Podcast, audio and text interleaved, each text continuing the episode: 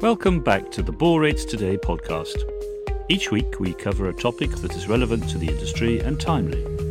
We cover the latest industry news, who are the key players in the sector, what are the latest trends driving demand and supply for boron, what is the science behind boron, and who's doing valuable research into new boron applications and benefits.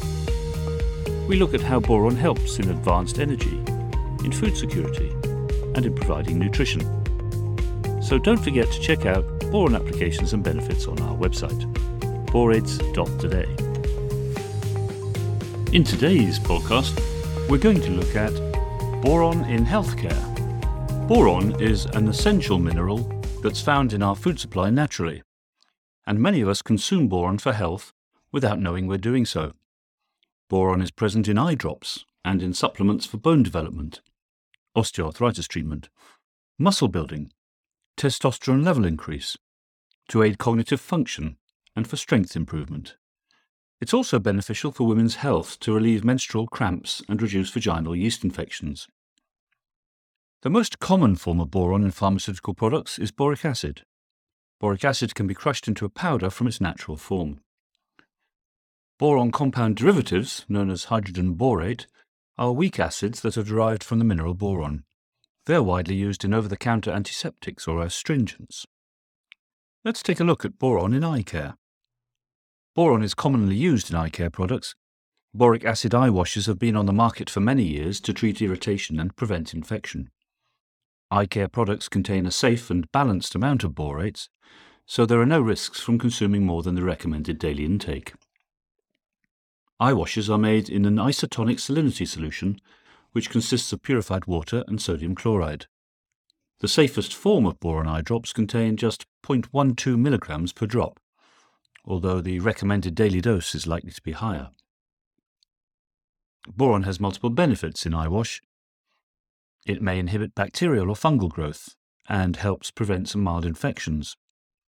It's compatible with your eye tonicity, this means that drops do not dilute or diffuse essential chemicals within your eye fluid because it doesn't disrupt the natural eye chemistry.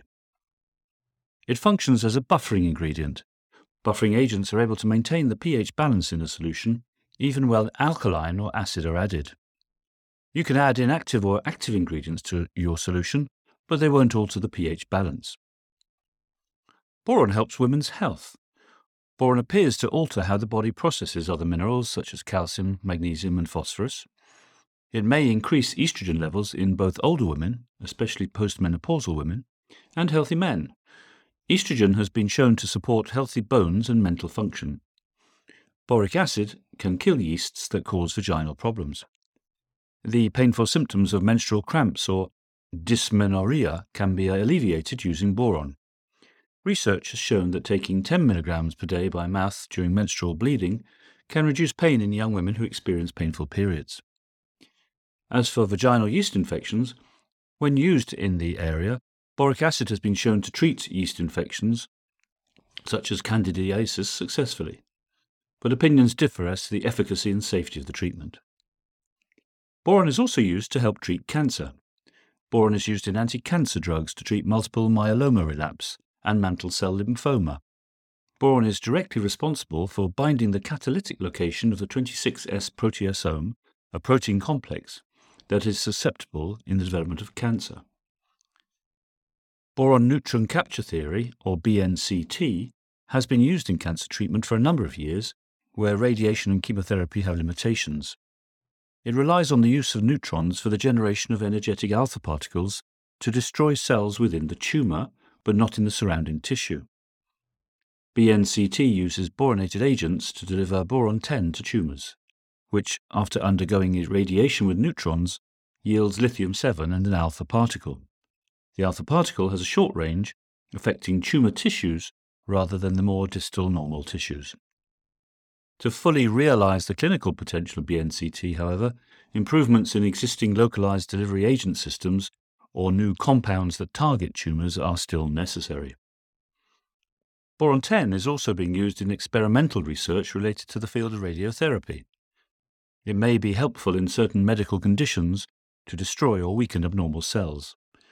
This relatively new procedure still experimental, uses boron 10. Boron 10 is concentrated on the malignant tumour, and the patient is then exposed to neutrons, which are strongly absorbed in boron, producing high energy beta particles that can kill cancer. Let's talk a little about myeloma. Advances in research into myeloma, or bone marrow cancer, promote greater use of boron in medicinal chemistry.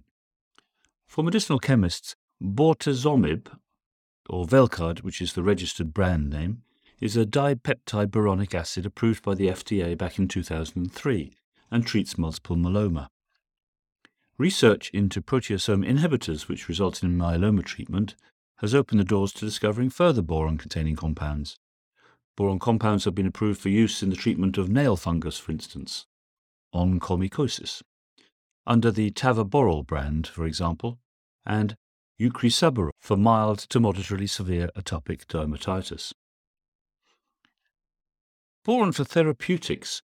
Despite boron's proven ability to destroy biological targets and offer medical chemists an opportunity to develop new areas for drug discovery, the medical chemistry community has been reluctant to use boron because of the risks and lack of synthesizing boron containing substances. Diazoborines is one class of boron containing compounds that are being evaluated in the field of therapeutics. Dewar, an investigator of the non benzenoid aromaticity heterocycles, synthesized diazoborines for the first time. Dewar's work provides the first evidence of antimicrobial activities for a compound containing boron. Diazoborines possessing antibacterial activities have been awarded numerous patents, with Sandoz Pharmaceuticals publishing evaluation studies, and is a promising research area for further use of boron compounds in microbiology. For more information on boron and healthcare applications, please refer to the Borates Today website. Thanks for listening.